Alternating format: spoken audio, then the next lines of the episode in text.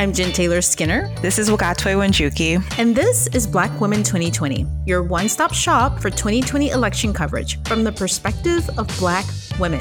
And this is our special post debate analysis episode of the third Democratic primary debate. And this is going to be a two parter. In this episode, we're going to spend the entire episode analyzing Joe Biden's performance in the third Democratic debate. So, God's way. Okay, we have to start with Uncle Joe. Oh, God.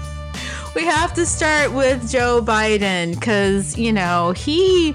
Okay, here's the thing. So you sent me this article that was written, I guess, overnight. You know, mm-hmm. somebody quickly wrote this op-ed, and the title is "Drop Out Joe." so I didn't even know where to begin. So should we give people a background of like how this all began and why Joe Biden's performance is such a topic of conversation for today? Yeah, let's do it. So Linsey Davis, the black moderator for the debate, asked the question, which was actually pretty simple. Like, and it's very relevant for this debate and any debate, really. So Linsey Davis says to Joe Biden, I don't feel responsible. She, so she's quoting him from something he said like 40 years ago. He mm-hmm. said, in relation to school segregation, I don't feel responsible for the sins of my father and my grandfather. I feel responsible for what the situation is today, for the sins of my own generation, and I'll be damned, like he's angry, I'll be damned if I feel responsible to pay for what happened 300 years ago. So that was Joe's quote, right? And she mm-hmm. follows up with the question like, in light of what you said 40 years ago, what responsibility do you think that Americans need to take to repair the legacy of slavery in our country? Clearly a question about reparations, right? Mm-hmm. And you know, systemic racism. And then Joe's answer, you know, everything starts to fall apart when he starts to answer.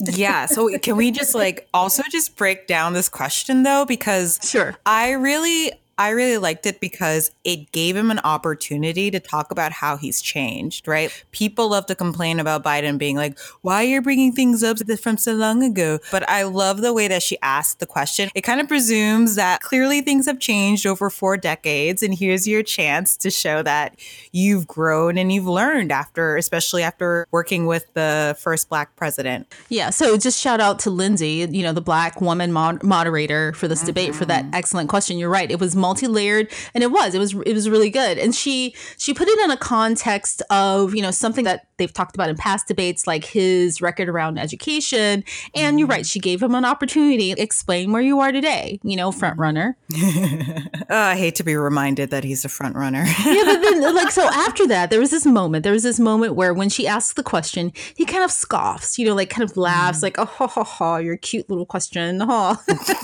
you know and that was mm-hmm. you know that's mm-hmm. so typically Joe, and this is something that I didn't intend to get into, but when he did that, it reminded me of how he performed during the 2008 debates when he was running against Sarah Sarah Palin mm-hmm. for the VP for the VP position, right? Mm-hmm. And you know, regardless of how you feel about Palin, and I don't know anyone who has any positive feelings about Palin, right? right? I mean, she's just a, a terrible person, yeah. human being. Um, but he scoffed a lot at her too, right? Mm-hmm. He did not treat her as an equal competitor, right? Like it wasn't like he was competing her like not as an equal in respect to her intelligence, but yeah. just the fact that you know she's just like a silly little, you know, silly little woman or just a silly little competitor. And that scoffing, which he does often, what he did on stage last night is uh, at the debate reminded me of that. His mm. history of doing that. Mm.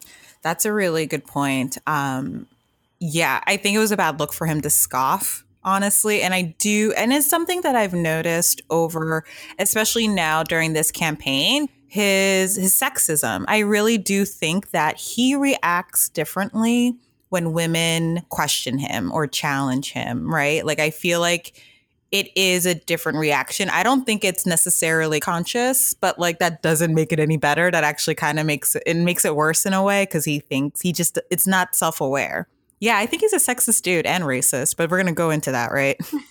yeah. So, so what what was his answer? Do you remember his answer? Like, it was problematic. It was really problematic, and it was like really meandering, right? Clearly, it's about reparations, and then he starts talking about we have to deal with the institutional segregation. Um, and he's like, from the time I got involved, I started dealing with that, redlining banks. We need to bring social workers into homes and parents to help them deal with how to raise their children. It's not that they don't want to help. They don't know quite what to do. Play the radio. Make sure you have the record player on at night. and everyone there was this moment so the record player thing was a big moment like record mm. player like when was the last time you've heard that word like 1916 I, was the last time anyone used the word record player not 1916. Okay, 1960. It's been a long time. It's I been mean, a while. Yeah, I mean, it, has been a few presidential races. I feel like since a record player has been relevant. so, so, so yeah. So he mentions that, but so there's there's something deeper there. There's something deeper beyond what's obvious here, which is like you know he's kind of out of touch, and yeah. that's racist, and that's you know kind of. I'll explain why it's racist in case people don't know. I mean, it's paternalistic, right? Like you know mm-hmm. these people don't mm-hmm. know how to take care of their children, right? Mm-hmm. You know, mm-hmm. we need to teach them. It has nothing to do with the outcome of centuries of slavery and systemic racism. You know, that had nothing to do with it. right. It's right. the record players, right? Like, you know, and they it's it's what's happening in their families right now because slavery is completely removed from what's happening with these families right now. It has nothing to do with that. It has to do with the fact that they don't talk to their children or play them play record players, right? Like, yeah, right. And you know, and it's based on a racist, not culturally competent study, right? There was this thing called the word gap, apparently, um, a deeply flawed study from the 1980s. And essentially, it was all white researchers, and they visited the homes of poor and rich families and like recorded their interactions with their children. And so later on, the researchers counted how many words they used, and they noticed that, you know, the white, richer families spoke more words and the minority parents didn't, right? First of all, maybe the poor, likely people of color, like didn't feel comfortable having a, um, a white researcher there just observing them and their kids, right? and then also there's a possibility that the white families were overcompensating. And then there's just also the idea of like quality versus quantity. Just because they spoke a lot of words doesn't mean that they're necessarily good or helpful. Yeah. And as somebody who opens their answer talking about the state of education and how there are, I think, you know, Biden was answering this question. He started off talking about teachers and education and how they needed to be paid more he should be familiar as long as he's been like railing about the state of education and busing and all that stuff he should be mm-hmm. familiar with the outcome of the study and the fact that it was not a sound study if anybody right. should be familiar with it it should be him i mean he was married to a teacher mm-hmm. I think that's a really good point i feel like time and time again it's just sort of like really joe like you didn't know like you've had all these resources and this time and privilege and either you don't remember or no one gave you the information that this was like completely out of date it's just uh, but at the end of the the day, even if he didn't know, if he wasn't being paternalistic, like you were saying, this wouldn't be an issue. I don't think he would have brought it up. Yeah. So there was this moment on stage when he was talking about the record players. where they kind of panned out and you could see everybody's expression. They were kind of like shifting uncomfortably on stage, and it was just really awkward. And, you know, not to mention the fact that he just sounded really like he just sounded unprepared. Yeah. He sounded unsure. He was caught off guard. You know, he scoffed because apparently he didn't think that this was a serious question to be answered, or he shouldn't be he shouldn't be bothered with questions like this, right? Mm-hmm. Like, oh, it, I, I, got the feeling that he thought that he mm-hmm. feels like these questions are got you questions and that they're not really relevant right? That's yeah. the sense that i get. Like why are you asking me this question? You're obviously trying to to do a gotcha. Yeah that's a good point. I think he is very dismissive and i think you you touched upon something that i've sensed as well. Like he just feels like i'm above this. How dare you obama? You know as opposed to seeing the questions as an opportunity to um, show growth and to advertise himself right to really fight for it. But it was it was such a missed opportunity for such a great question. I'm so I'm still really bummed. I think about um this idea of like, well, I did all these things because I think about abusive relationships, right? And like the whole reason why they're relationships is that like the abuser isn't bad all the time, right? Yeah. And so you still need to talk about like, hey, this is what you believe or this is what you believed. Let's talk about your value system. But then the abuser will be like, but I did this, this, this, and this, you know, and it just feels like it misses the point, right? Like just because you may have done some good things, it shouldn't absolve you of the responsibility uh, of answering for what you've done in the past and what you believe. But I think it's because he probably doesn't think much differently. Of course he doesn't. No, of course he doesn't think much differently. I mean, that's apparent every time he talks about this. Yeah. Mm-hmm. Anyway, so here's another thing that I wonder if people caught on to. Like, so he, part of his answer included the fact that he was married to a teacher. And I don't know, I know that his first wife was a teacher. Was his second wife his current wife? Is she a teacher as well, or um, I know remember. she's a doctor, so I don't know if she teaches. She might be teaching. He said, "I'm married to a teacher," and then he says, "My deceased wife is a teacher." So maybe he just mm-hmm. misspoke there when he used the present, right? So he said, "My mm-hmm. deceased wife is a teacher." And here's the thing: he goes, "They have every problem coming to them." now, me as the mother of a child, mm. I know what that means. I know what that's code for. Black hmm. children are problems and they're causing the problems in schools, and teachers just have to do everything they can to deal with these problem children. Mm. Right. And mm. so that when I thought about that, I thought really deeply about this, you know, because I think about schools a lot, you know, having a school age child, right? I, when I thought about that, it explains so much of how he views his past views on busing. Mm-hmm. Mm-hmm. But he said, you know, mental health professionals in school, which they do need, yes. right? But he sees everything as these poor families, and for him, black equates to poor. Right. Right. And poor equates to black. These poor black families bringing problems into schools that we just have to fix. These poor, you know, like ch- black children are problems black families are problems. Mm-hmm. That is mm. Joe Biden's refrain. Yes, I agree. And that's the problem, right? like he just see, he treats poor black children as a problem to be solved, right? Instead of being like, "Hey, these are children who are facing racism and sexism and classism or whatever all the other isms like this how it manifests and it's holding them back but no he still has a very old school piecemeal like word gap, blah, blah, blah. We need social workers. And it's just, ah, uh, there's just, I, God, he makes me so annoyed. but you know what? Here's the thing. I think we've uncovered the answer to Linsey's question, Linsey Davis's question. Mm. He, his view has not changed. He still feels the same way.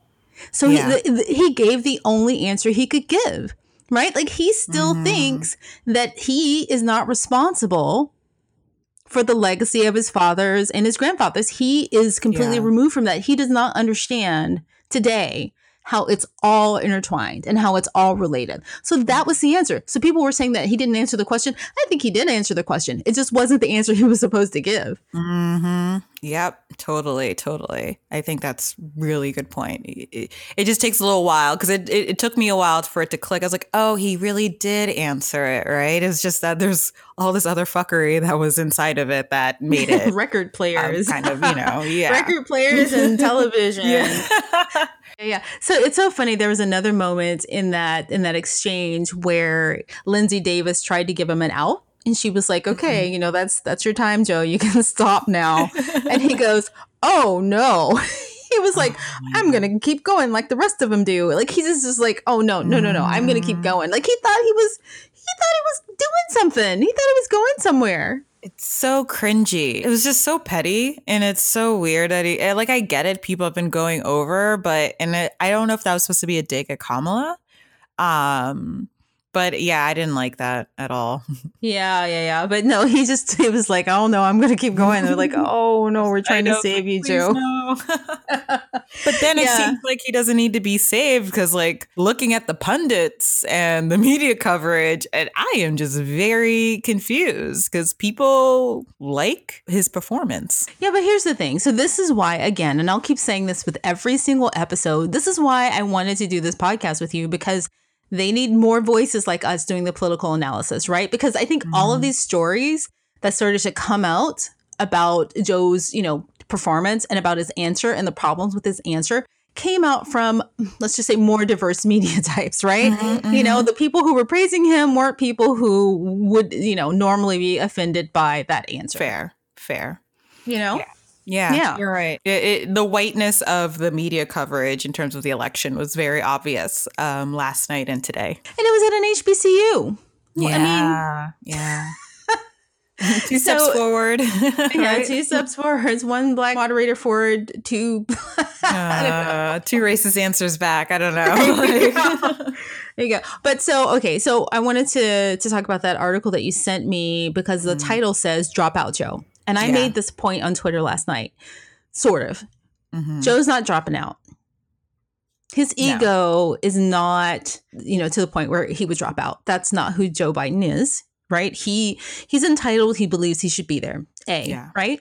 And based on the numbers, there's no reason for Joe to drop out. B, mm-hmm. right? Like mm-hmm. he's the front runner. And if there's some polls that came out shortly after the debate, and he dropped like slightly, like one point, right? Yeah, yeah. He really has no like on its face his performance in the, in the race he really has no reason to drop out like mm. activists and you know the intellectuals who are thinking about this and analyzing this you know they're like joe obviously shouldn't be in this race like he is not the person we need at this time and i was reading some pieces saying that like given you know the president that we have this really racist president joe biden is the worst person the worst Democrat who should be replacing him at this point because we need somebody who needs to take us further so that we don't, and I've said this before mm-hmm. too, so that we don't end up with another Trump ever, right? Like, in the, yeah. especially in the near future, right? So just having any different Democrat won't do. But the point is, is that just purely looking at the numbers, Joe Biden has no reason to drop out. Mm-hmm. None.